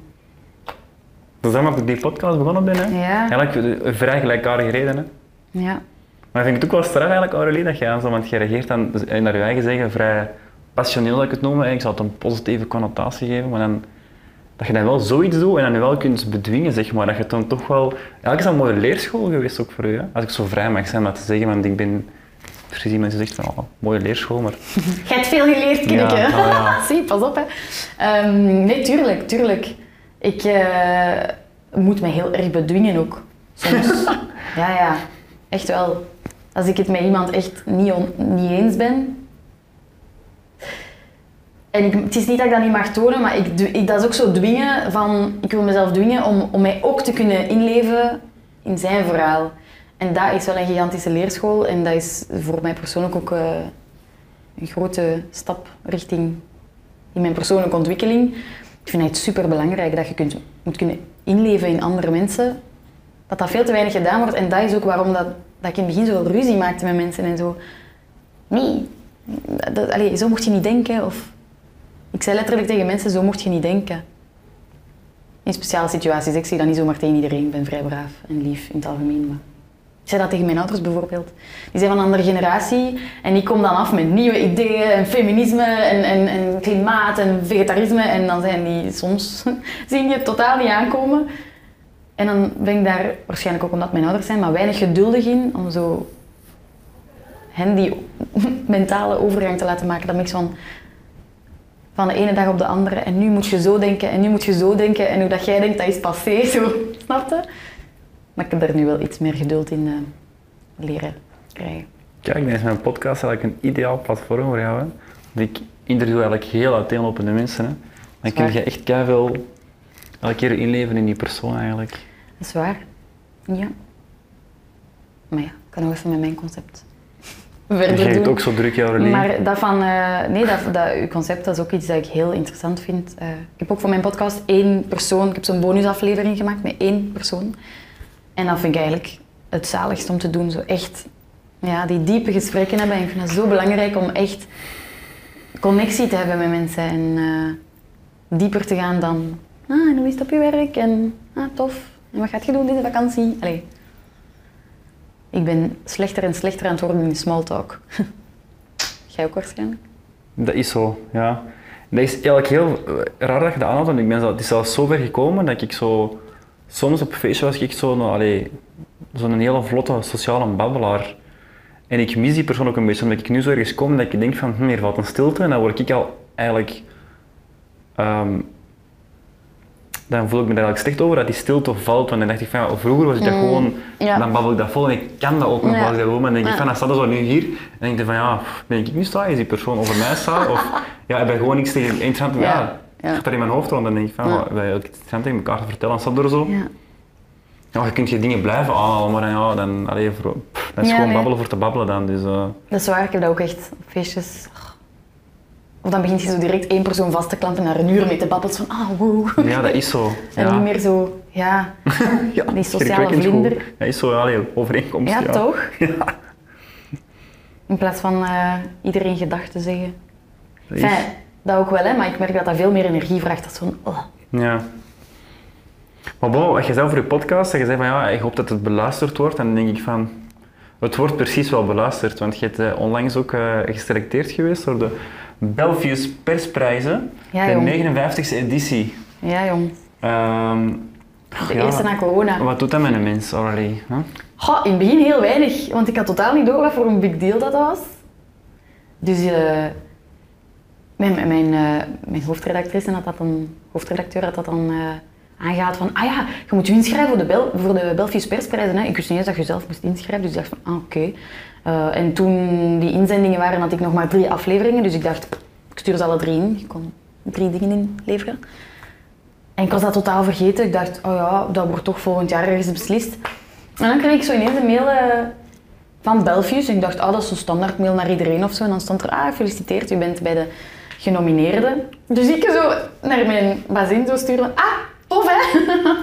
en die belde mij dan direct terug van, wow, dat is wel een big deal hè. En op uw leeftijd. En, en, en daar zit je wel, dat is wel de, de goal van heel veel journalisten. En dan dacht ik echt, dacht ah, ah oké, dit is goed. Oké, top. En dat is dan weer ook die inner critic die dan zo denkt, maar dat, dat kan toch niet dat dat zo goed is of zo. Allee. Dus eh, wat doet dat met een Snap mens? ik. Ik ben er wel heel trots op ja, en kijk er naar uit om eh, naar de ceremonie te gaan. Wanneer is die? Volgende week woensdag. Oké, Then we'll know. volgende week woensdag. Ja, blijkbaar is het een goed buffet. Kijk Free er- food. Ik kijk er naar uit. Gratis eten, gratis drinken. Dan Ja. is de mens erbij. Hè. ja. Wat heb je eigenlijk al geleerd eigenlijk so far van je podcast? Wat zijn zo dingen dat je echt nu zo in retro-perspectief kunt kijken en dat je ziet van, hm, Mathieu, die, die, dingen heb ik echt... eh, Zie, daarvoor moet je voorgesprek houden. Hè. Dat is op een spot. Wat heb ik geleerd tijdens de podcast? Oh. Veel. Vooral met mensen communiceren, eh, mensen le- ja, leren appreciëren die totaal anders in het leven staan dan ik. Dat vooral, denk ik. Omdat je op zoek gaat naar een bepaalde mening en je weet dat dat niet strookt. Oeh, shit. Excuses, Druk het maar af. hele materiaal moet ik weg. de volgende keer terugkomen wanneer niet eh, wordt Dat opgenomen. Hè? Ja, nee. Sorry. Ehm, het lichtje brandt nog, dus het is nog oké, denk ik. Pink het Ehm, of brandt het gewoon? Het is gewoon branden, hè? Ja, branden. Groen. Ja, oké, is goed. Ja. Top. Ja, als het pinkt is het niet goed. Het pink. Niet, Ik ga er niet op gaan zitten. hè? Nee. Oei, oei. Dat is Precies gescript. Eh bon, wat heb ik geleerd? Wat een beladen vraag is me dat. Ja. We moeten even over nadenken, jong. Maar alleen maar... eh, Ik ga geen vluchtig antwoord geven. Hè. Ik zit, ik hier te zeggen dat ik een diepe connectie wil. En Oh ja, maar ja, daarom... ik ga er niet uit zeveren. Hè. Nee, ik denk oprecht ehm, dat ook mensen met een andere mening misschien heel hard op je kunnen lijken of zo. Snap je? Wat je niet zou kunnen verwachten of zo. En dan komt die persoon aan en dan... Ik bel die mensen ook altijd even op, eh, op voorhand, om, om mij voor te stellen, om ze wat op hun gemak te stellen. En dan denk je van, wow, die, die klinkt kei tof. Of die, die is kei tof. En, en ja, zo ook echt al mensen gehad die mij echt opvielen, omdat die totaal anders in het leven staan. Maar ik denk, toffe, toffe mens. Beetje zoals dat jij ook hebt met waarschijnlijk alle uiteenlopende poli- politici die jij uitnodigt. Dat je denkt van, amai, die hebben zo'n andere visies. Maar die mens daarachter is, is, is zo interessant en zo Dat tof. is bij een rode draad ook gewoon door alle, door alle, door in alle podcasts is gewoon dat eigenlijk iedereen alles op elkaar trekt eigenlijk. Gewoon, dat je gewoon uit een ander... Ja, je groeit anders op, dus je hebt gewoon een andere referentiekader. Je gaat elke keer terug naar iets anders en je Ja. kunt je gedrag ook aanpassen. Net zoals jij ook vroeger dan minder wordt geneigd om in discussie te gaan of alleszins toch onderbouwd of weet ik veel wat. En dat jij nu een evolutie hebt meegemaakt dat je veel meer ander kader gewoon hebt, dat je kunt zeggen van oké, ja, nee, je hebt gelijk of, ik ken dat, of, of je hebt geen gelijk of vind dat je geen gelijk hebt, maar ik zie je nog altijd even graag of zo. Snap je? Dat, een beetje dat in die insteek. En ik vind het ook gewoon heel cool, want dat je het gesprek ook met Heidi hebt gezien. Heidi is iemand van haar dat ik ook heb. Die zei zo van ja, Mathieu, dat die zo met haar, ik ga, dat- ik ga het nu vijand noemen om het heel drastisch te noemen, maar mensen die, die een andere mening delen, dat die echt zei van ja, op Twitter bijvoorbeeld, dat iemand iets stuurde van haar, dat die zei van ja, kijk, gaan we samen drinken volgende week. Veel zeiden dan echt van ja, nee, dan hoeft dat niet meer. Of direct genuanceerd van oh nee, ik bedoel dat niet zo. Of, Dus direct van oei, hè? Terwijl dat zij in dialoog wou gaan. Maar dan is er ook wel één iemand echt geweest, die ook echt in, eh, en hebben ze erover gebabbeld. En denk ik van ja, hoe heerlijk is dit, Heidi, dat jij zo in het leven staat. Dan denk ik van, fantastisch, wat een sterke vrouw zeg jij.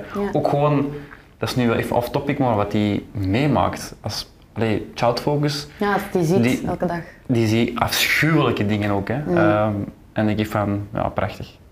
Bon, Ja, ik zou het niet kunnen.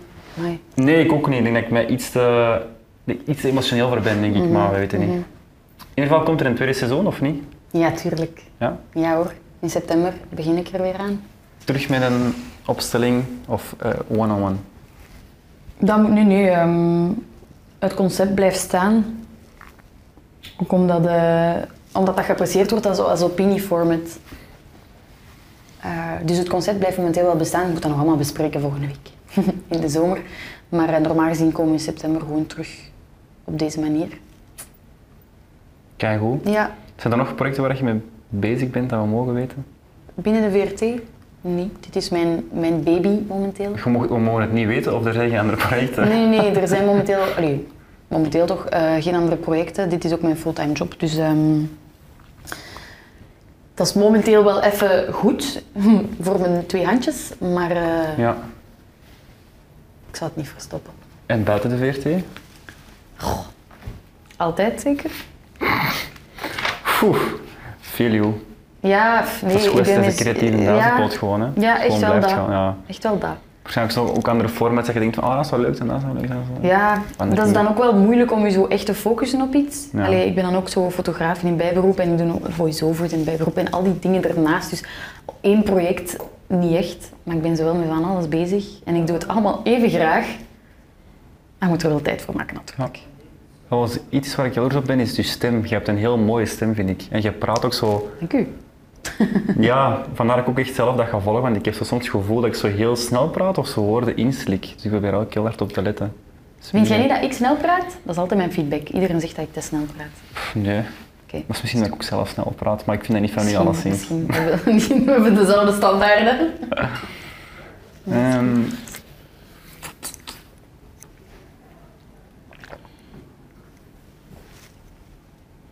Tja, dat is een beetje... Ik weet niet of ik die vraag ga Ik stellen. ben kei geïnteresseerd in welke vragen dat je mij niet stelt. Welke Ja? vragen vind jij niet goed? Die andere van daar Goh, straks. ja, nee, ik wou nu eigenlijk vragen om... ehm je vindt het moeilijk om over jezelf te praten. En, allee, want ik heb dat rest een beetje aangehaald. Ik wil dat een beetje parafraseren. Dat ik zei van ja, ik, ik had dat gevoel ook al eigenlijk een beetje bij u, dat je zo... Niet afstandelijk, maar zo toch... Ja, een afstand houdt. En dat jij ook voorafgaand aan dit gesprek ook al eigenlijk gaf van ja, oei, Mathieu, wat, wat voor die babbel en zo. En, maar dan eigenlijk heb ik al aangehaald dat dat komt een beetje op je perfectionisme terug en op die controle dat je wilt behouden. Dus vandaar dat dat gewoon een beetje... Ja, een herhaling is eigenlijk niet echt gezegd moet worden, vind ik. Een beetje mysterie is goed, hè, Mathieu? 100 procent. Dat is echt, eh, dat is echt zo. En dat heb ik echt, wat jij nu vertelt, heb ik ook echt on- ontdekt in eh, iets heel stom eigenlijk. Ik ehm, heb ehm, gewerkt eh, als ehm, bij een meubelmaker op maat. De max. En die, ja, Zelfs met je handen of niet? ja, ook. En daar Cool. heb ik het hele proces eigenlijk mee kunnen volgen van grondstof tot eindproduct. Mhm.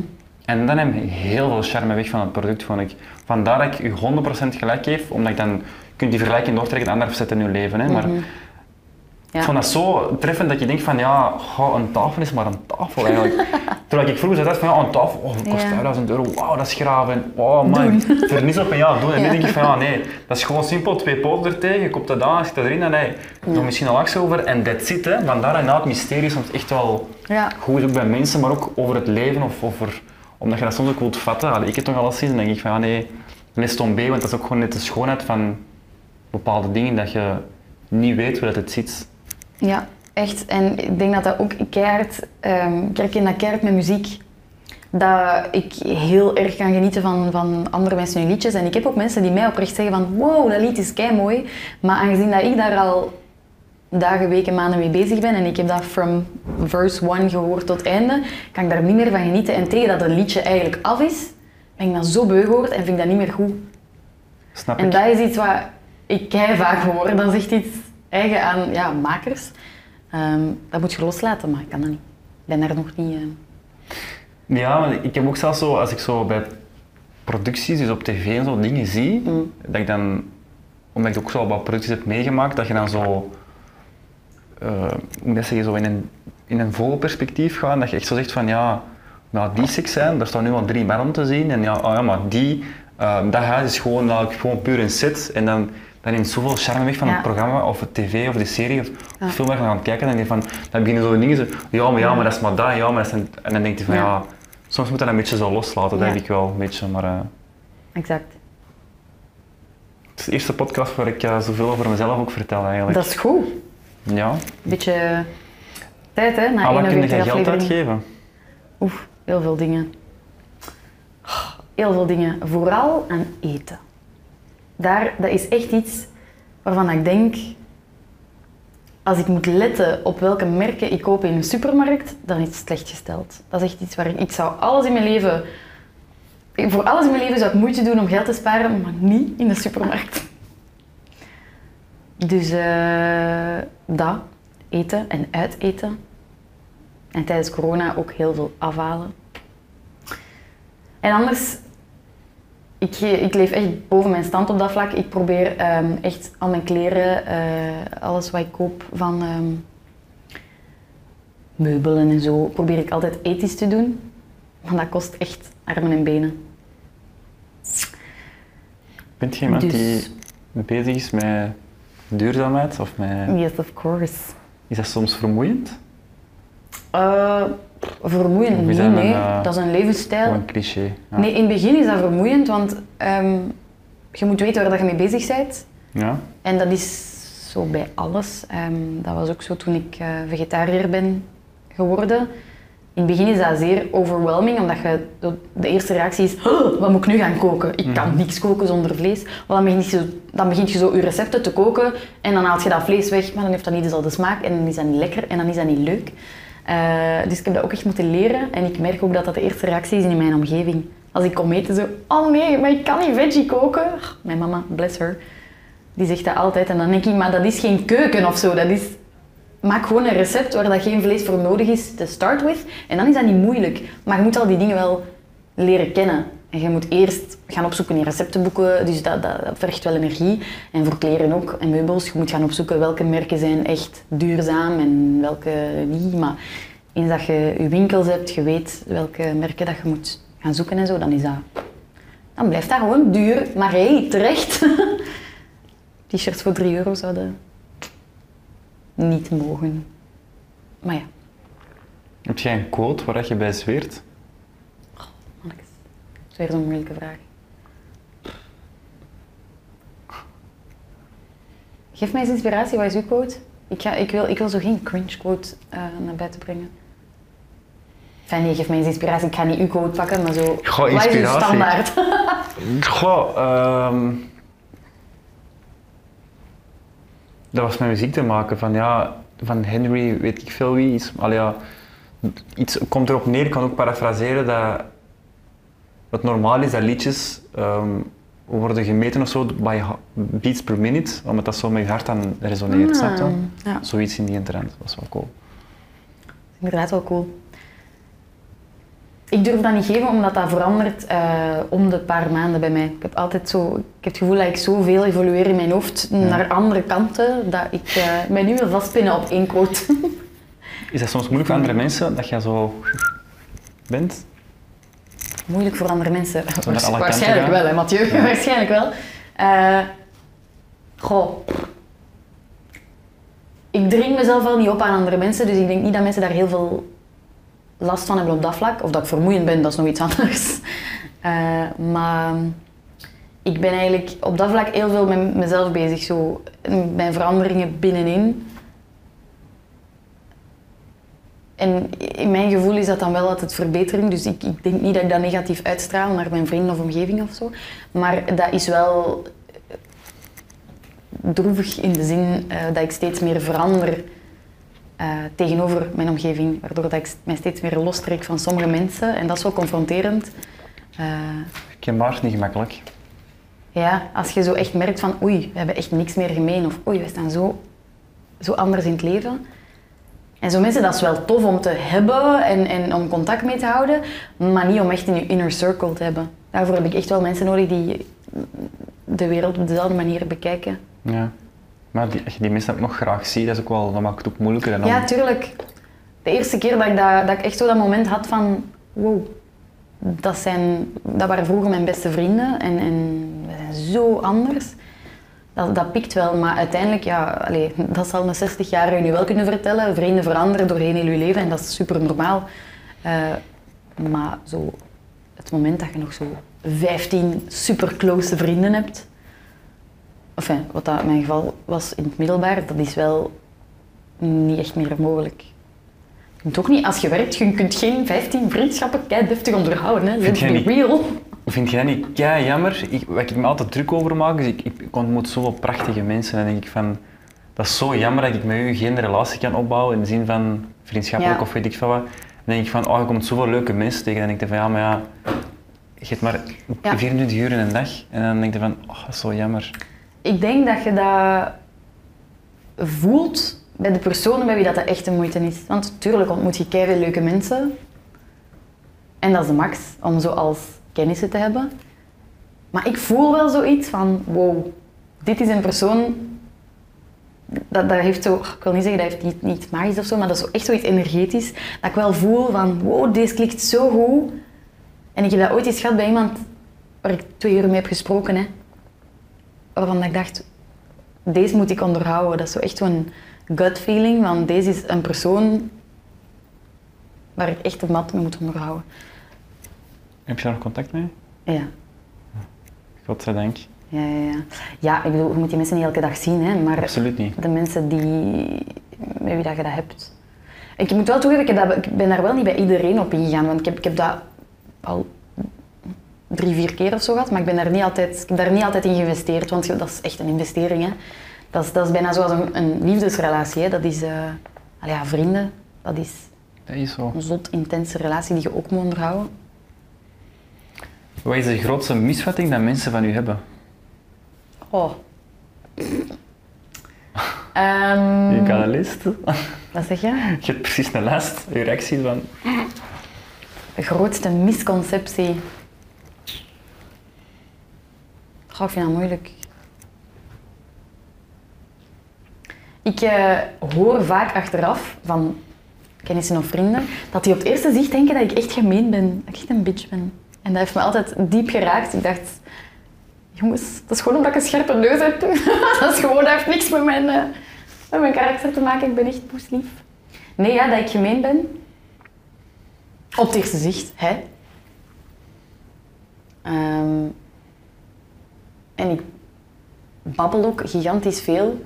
Dus mensen denken direct dat ik een zotte extravert ben. Maar ik merk ook steeds meer doorheen de jaren dat ik eigenlijk veel introverter ben dan ik dacht. Dat ik echt al die nood heb om, om zo echt terug in mijn schelp te kruipen en zo alles te processen. Dat is een echte artiest eigenlijk, hè? Dat is wel iets, eh ja, kenmerkend. Artiesten hebben dat ook echt. Ja, Dat die op het podium staan en dan daarna echt... ja. Maar ook speciaal ja, dat niet. boeiend ook wel. Ja. Ja, dat is ook. ehm, mensen linken dat soms ook wel aan zo als je te veel zelfvertrouwen uitstraalt, dat dat zo cocky overkomt of, of gemeen of zo. Dat is zo, die vraag, die, de antwoord heb ik al veel gekregen. Want het is een dunne lijn ook, zelfvertrouwen Ja. en arrogantie. En mensen met zelfvertrouwen worden vaak verkeerd geïnterpreteerd ook. Die hebben gewoon heel sterk geloof in hunzelf, wat niet verkeerd is, hè, maar vaak kunnen andere mensen daar niet goed mee omgaan. En dan krijg je soms wat discrepantie, of zo wat... Ja. Ja, of dat is survival mode. hè. Ik kan dat ook vrij snel nu doorprikken als iemand extreem eh, zelfzeker overkomt. Dat, dat is niet bij iedereen zo, maar vaak is dat om te compenseren omdat het, omdat het van binnen niet even Absoluut, dat was bij mij ook het geval. even goed verloopt. Voilà. En dat is, dat is, daar, in dat opzicht snap ik dat ook wel. Vroeger was ik ehm, veel meer een flapuit, was ik veel arrogant, allee, arroganter, eh, allee, was ik echt eh, een, groot, een grote mond. Ik ben wel veel rustiger geworden in de jaren. Dat is misschien wijsheid, hè? Een paar jaartjes Dat erbij. is die hè. Dat is, dat is die leeftijd. Eh, maar dat wel. Ook omdat ik mij beter voel mentaal en, en, en, en ja, bon, je zegt geen neurotische tiener meer. ja, dat kalmeert. Dat kalmeert. Ik heb dat echt al van veel mensen gehoord van, Vind je dat goed? Die wel kalmer geworden. Dan denk ik van, oei, bijvoorbeeld had jij van mij. Ik heb exact dezelfde reactie gehad ook, waar je doorheen de... Je bent aangenamer geworden. Dan denk ik, oké, thanks om daar ooit iets van gezegd te hebben. Maar is ook omdat jij misschien voelde, was mij het geval, dat ik soms een rol moest vervullen. Dat ik zo een tafelspringer was en dat je dan Ah, dat had van, oh ja, ik moet Ja. dat zijn, want ik word gevalideerd door mijn andere mensen in mijn omgeving. Om- ja. Terwijl ik dat nu niet meer heb. En ik zoiets van, ja, mm, toen werkte dat, dus... ja, en dat, ik- ja, dat ik nu zo... Je Ja, hebt, dat met, ja, je hebt dat met verschillende profielen. Hè? Mensen die toen zo de grappige of de, de klungelige waren, die dat zo precies meedragen van maar ik wil dat eigenlijk niet meer zijn, maar mensen zien mij wel zo. Ik ken gewoon mensen die daarmee struggelen. Yep. But not anymore. De jungle, als Yes. je in het middelbaar zit. Waar krijg jij kippenvel van en waarom? Amai. Eh waar krijg je kippenvel van? Ah. Goeie muziek, uiteraard. Het vaakst nog. Als ik alleen ben, zo in mijn appartement, en dat ik eh goede muziek opzet die echt zo in sync is met wat ik voel. Zo, gegarandeerd kippenvel. Maar ik krijg wel niet heel vaak kippenvel, dus dan moet wel heel goede muziek zijn. Of zo echt de zee. Ik heb echt iets met de zee, dat kalmeert mij, dat geeft mij zo echt het idee dat ik zo klein ben en dat al mijn problemen nog kleiner zijn. Als je zoiets gigantisch ehm, voor je uitgestrekt ziet, daar kan ik ook gigantisch van genieten. Zo in de winter of zo, als er niemand rondloopt. Echt max. Waar krijg ik nog kippenvel van? Ik heb zo vaak, ik, ik heb zo leren pinpointen wanneer ik echt gelukkig ben. Ik kan, me dat echt, ik kan dat echt zo beseffen op dat moment en zo echt zo een, een, precies een mentale foto nemen van wow, ik ben zo gelukkig. En dan, ja, Mij zalig. komt daar wel wat kippenvel bij kijken? Ja. Kun je dat gevoel ook terug oproepen? Goh, als, je, als ik mij niet goed voel, bedoelt je? Of, eh? Ja, dat je dan zo is van, oh, toen was ik gelukkig dan kun je dat dan aan die herinnering, is dan ook dan dat gevoel gekoppeld, kun je dat dan ook zo terug, terugvoelen of niet? Goh, ja, sowieso. Maar dat is meer zo'n... eh ik kan me misschien niet de, de exact, het exacte moment herinneren, maar wel van... Ah, ik heb dat gevoel gehad onlangs. Hm. Ehm, dat is iets waar dat ik, wat ik ook zo belangrijk vind, is beseffen wat dat je hebt in de kleine dingen. Waar ik actief aan werk van... Ik moet meer genieten van wat, er echt, van wat ik heb, in plaats van altijd te kijken naar... Ah, vroeger wou je een bekende zangeres worden, of eh, zot- een topjournalist, of allee, altijd zo de top van de top in je hoofd. En dat is mooi en dat zijn je dromen waar dat je naartoe mocht werken, maar de weg naar daar moet geen lijdensweg zijn. Dat is bij veel mensen zo, dat is hustle, hustle, hustle. Maar dit zijn de mooiste jaren van je jeugd. Ik heb nog geen enkele verantwoordelijkheid, bij wijze van spreken. Dat je de waarde van een moment beseft. Dat je zo niet Ja. denkt van ja, als ik dat bereik, Ja. dan ga ik pas gelukkig zijn. Zo, dat, Ja. En dat is ook een, echt een, een schril contrast met mijn omgeving, met veel mensen van mijn familie ook, die dat niet echt beseffen volgens mij. Dat ik zo echt denk van wow, ik moet veel meer in de moment leven. Ik weet eigenlijk niet van waar dat komt, want niemand is zo rond mij of zo. Maar eh, ja, echt dat besef van je hebt het wel echt goed. En wel zo'n beetje die vrees van gaat er misgaan op een moment, snap je? Dat snap ik. Zo van, als het goed gaat, moet ik er extra van profiteren om, Zwaar. om dat bij te houden voor als er eens een tegenslag is. Want God knows, we zijn eh, jong. Dat gaat nog gebeuren. True. Er gaan altijd wel dingen zijn, denk ik, waar je dankbaar voor kunt zijn. Hè? Toch? Waar dat je niet wat het voor Waar kunt je, er gaan altijd wel dingen zijn waar je dankbaar voor kunt zijn. zijn. Ja, sowieso. Sowieso. Ook ik minder momenten of zo, maar dan, ja. Nee, nee. ja. Mocht je één superkracht hebben, wat zou die zijn en waarom? Oh god, dat zijn echt de vragen waar ik over moest nadenken toen ik 13 was en de joepie las. Superkracht. Heb je ook nog Joepie gelezen? Ja, de, dat was... eh, Welk jaar is het? Is het van 97? Ja, ik ben nog net een Gen Z'er. Ik weet nog niet of ik dat omarm of niet, maar ik denk het wel. Ça va wel, je bent een mix van mijn generatie, denk ik. En zo... Zijn een goede mix. Ja, goede mix. Nee, nee, love Gen Z. Eh, Ik zou blij dat je niet van 2000 of hoger zijn, want dat is voor mij heel moeilijk. Ja, mijn broer is van 2000 en in, in, in mijn hoofd zijn er zo geen mensen na 2000 geboren. dat is echt... Nee, maar die mensen die in 2000 geboren zijn, zijn wel al 22 hè, vandaag. Ja, ja, ja. Ik vind dat ongelooflijk. Ja, dan zijn er hier zo stagiairs die van Die zijn al zo- 2003 zijn en dan denk ik... "Ah." Ah ja, dat is waar. dat is niet gestopt. Eh, ja, wat was de vraag? Mijn Superkracht. superkracht.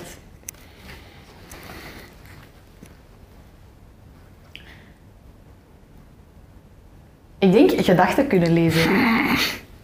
Wat? Ja? Waarom dacht je? Nee, nee. Waarom? Ja, ik weet soms niet wat dat een cadeau is of niet, eerlijk gezegd. Hè. Ik denk dat dat dingen zoveel duidelijker zal maken. Dus je kunt ook gewoon vragen wat je denkt.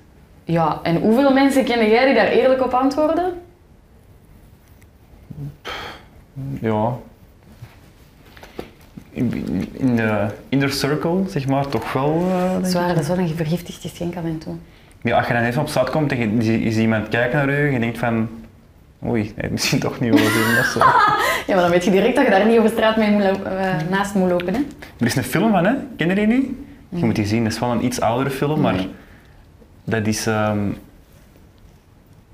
die, ah, nee, ja, dat is eigenlijk een beetje een ander concept. Die... ehm, papa, ik denk Jim Carrey, die... ehm, loog altijd. Dat was een advocaat of zoiets in dat feuilleton dan, hè, of in die film liever. Maar feuilleton, wat een oud woord ook precies. Ja. In die film. En eh, ja, ben ik al zo oud. En dan eh, die zoon dat zo strontbeu dat hij op een gegeven moment een wens deed. En dat hij altijd de waarheid moest zeggen. Maar ik denk dat ik twee films aan elkaar aan het halen ben. Altijd waar moest zeggen, dus dan zei hij altijd tegen iedereen de waarheid. Ja, dat was kut, omdat je iemand tegenkomt Ja. en die mevrouw die ziet er iets anders uit dan jij. En dan denk je van, oh, ik vind dat, ja, dat is vrij brutaal. Maar ik denk dat het ook een andere film was waarop ik echt gedachten kon lezen. Dat was echt dan, dat je sommige mensen echt denken van ja, dat wilde echt niet, niet weten. Nou, ik was soms mensen Nee. denken, ook heel zieke gedachten. Hè, zo van, Ja, ja, ja. ik kan een die vermoorden of ik kan... Ik heb nu net, Maar dan kun je handelen voordat hij iemand vermoordt. Dat is ook wel niet zo ethisch, bon. Ja, naartoe gaan ik met zo'n chip erin en dan de politie dan zo op basis van je gedachten al zo preventief. Zou kan ik met de. FBI werken? Dikke monies. Dat wel. Goh, als, ik, als ik iets... eh, ja, ik zou dan wel niet in de stad gaan wonen, dan zouden er te veel prikkels zijn. Dat is waar, daar hangen ook wel veel negatieve kanten aan, maar hé, hey, aan wat niet? Anders zou ik... ehm, ik zou willen vliegen, echt. Dat, zou, dat lijkt mij zo cool. Ja. Gewoon, hup, opstijgen, weg. Of teleporteren, is dat niet cool? Dat je zegt van, ja, Canada. Nee, ik zou echt liever vliegen. Zo echt Ja? dat, dat gevoel dat je zo, ja... Je weegt niks. Dat is zo... Weet je wat cool is soms? Dat ik zo'n vogel gewoon zo, zo zie doen en die blijft gewoon stokstijf staan waar het is thuis op, allee, op basis Ah, ja, van luchtstromen. ja. Zit die gewoon zo... Dan denk ik van, hoe cool moet dat zijn? Die doet gewoon nul Ja. effort en die blijft gewoon, die kan gewoon zo kijken. En denk ik van, heerlijk. Maar bon. Dat zou zo cool zijn. Also Ja. niet met flapperen en zo, hè. gewoon opstijgen. Hè. Niet te veel hessel, maar gewoon zo. Ja. ja, dat je de wereld zo even langsboven ziet. Fantastisch, hè? Lang leven vliegen, hè? Dat zegt wel veel over iemand. Wat zou jij willen doen? Pff, nou, ik... Nee. Geen idee. Nee? Nee. Nee? Nee. Ik ga erover nadenken. Oké, ja, zie. en ik moet dat aan de spot zeggen. Ja, maar ja. Ja. Oh, zeg. Ah, is zich Aurelie. Ik ga hem hier, ik ezel, ik ga laten liggen. Nee, maar ik ben wel geen? Dat is ook wel iets... ehm, dat... Met een rare vogel. Hè? Ja, dat loemp. Maar eentje dat kan vliegen. Eén moment dat je nooit niet zult vergeten in je... Ehm maar ja, dat is wel... Ja. Wacht. Wow. Je komt ooit te overlijden. Wow. Je komt ooit te overlijden. Als er nu is één moment is dat je zou mogen meenemen voor altijd in je graf, welk moment zou dat zijn en waarom? Nu, als ik nu sterf. Ja. Oh, fuck man. Oh, dat is kei moeilijk, Mathieu. Je moet mensen voorbereiden op zo'n type vragen. Wacht. Eén moment. Mag ik niet gewoon easy zeggen dat mijn leven voorbij zou flashen? Eén moment. Wie ziet er nu één moment van? Ik heb nog nooit iemand tegengekomen die terug... ja. Het is een moeilijke vraag, maar dat is ook een bewust of zo. Ja, Ik denk sowieso dit moment, deze podcast. hoogtepunt. Dat is iets, ik weet niet of dat, dat nog relevant zal zijn. Ja, ik weet, ik weet niet of dat, dat relevant zal zijn nog. ehm, maar dat zo het eerste, het eerste wat mij opkomt is dat, eh, dat ik afscheid heb kunnen nemen van mijn oma. Die is overleden. Dat is zo de eerste keer dat ik echt wist, het gaat niet goed met deze persoon en die gaat verdwijnen. En dat je dan zo een totaal andere beleving hebt van het moment. En dat ik echt zo op dat moment door had, dit is de laatste keer dat ik jou zie. En dat vind ik zo'n mooi moment, dat, dat je dat kunt krijgen als mens. Dat is zo zeldzaam. Vaak verdwijnen de mensen zonder dat je dat ziet aankomen. En dat is, dat is niet bepaald een happy memory of zo, maar dat was voor mij zoiets ontroerends dat ik besefte dit is het laatste aardse moment dat ik met jou beleef. Ehm, en dat is, dat is zo zeldzaam om dat te hebben. En ik ben zo dankbaar dat ik dat moment heb gehad. Dat dat nu wel het eerste is, ehm, toch in mijn recente geschiedenis, waar ik aan denk dat ik zou meenemen of zo. Ook omdat die vrouw, fantastische vrouw. Ehm, ja. Ik denk dat ik dat zou zeggen. Staat je daar ook soms bij stil dat je mensen dat je tegenkomt, of vrienden waar je mee afspreekt, dat dat ook soms het laatste moment is, onbewust zijn Nee. dat je... Veel te weinig. Veel te weinig. eh, en ik denk ook dat ik dat mentaal niet zou aankunnen als ik dat constant, daar constant bewust van was. Hm. Maar dat is ook zo, hè. Ja, eh, ik ben eh, een paar mensen verloren zonder dat op voorhand te weten. En die shock is zo traumatiserend dat je... Ik zou, ja, dat ik het op zich op voorhand zou willen weten. Ik zou dat wel... Ik denk dat ik wel zou willen weten wat, wat iedereen zijn sterfdatum is om je leven eh, in functie te organiseren. Wilt je eigen sterfdatum willen weten? Ja, eigenlijk wel. Ik denk dat echt wel, omdat ehm, ik nu al zoiets heb van... ik heb nu al zo die vrees van, ik moet, ik moet echt alles uit, uit een moment halen. En ik vind dat moeilijk als ik, als ik een, af, een afspraak heb met iemand en, en ik zie mensen en, en we hebben het niet over belangrijke dingen in het leven. Dat is een handicap, hè. Ik heb mensen echt zoiets van, oh, shut the fuck up. Ehm, Maar ik vind dat zo belangrijk om echt kwalitatieve momenten te hebben met mensen, dat ik denk dat ik gewoon mijn eigen leven beter zou kunnen organiseren als ik weet, ik moet mijn tijd spreiden. Dit is mijn tijd die ik heb met die mensen. En make the most of it. Ja. Ik ben nu enkel aan het positieve aan het denken. Hè. Eh, dat zal waarschijnlijk ook heel veel vreselijke aspecten hebben, maar dat is wel iets wat ik... eh, Ja. Misschien is dat niet de beste maatregel om te weten wanneer dat die gaan overlijden, maar wel iets om, om dat te vergemakkelijken. Dat je zoiets hebt. Ik vind ook, als je weet dat iemand gaat overlijden, dan verandert je band daar totaal mee. Dan verandert die connectie en dan wordt elk moment belangrijk. En je zou kunnen zeggen, je moet dat op iedereen sowieso toepassen op je leven, maar dat gaat niet. Dat is, dat is veel te intens. Maar dat zijn wel zo'n mooie momenten. Ja, Zwaar. sorry, Orly? diepe... Shit. Ja, je hebt een podcast, snap jij mij nu? Eh, Wel, ik kan zeggen, ik snap u iets beter al. Ah, momenteel already. voilà. Dus eh, op deze mooie noot ga ik ook afsluiten. Kijk hoe. Ik ga zeggen, geniet van eh, je vakantie. Dat zal ik zeker doen. En uh, wie weet, tot snel. Ja, dikke merci om mij uit te nodigen. Ik ken jou niet heel veel beter dan dat, maar ik ben blij dat de eerste Nee. podcast is waar dat je jezelf ook een beetje hebt prijsgegeven. Yes, top. Merci.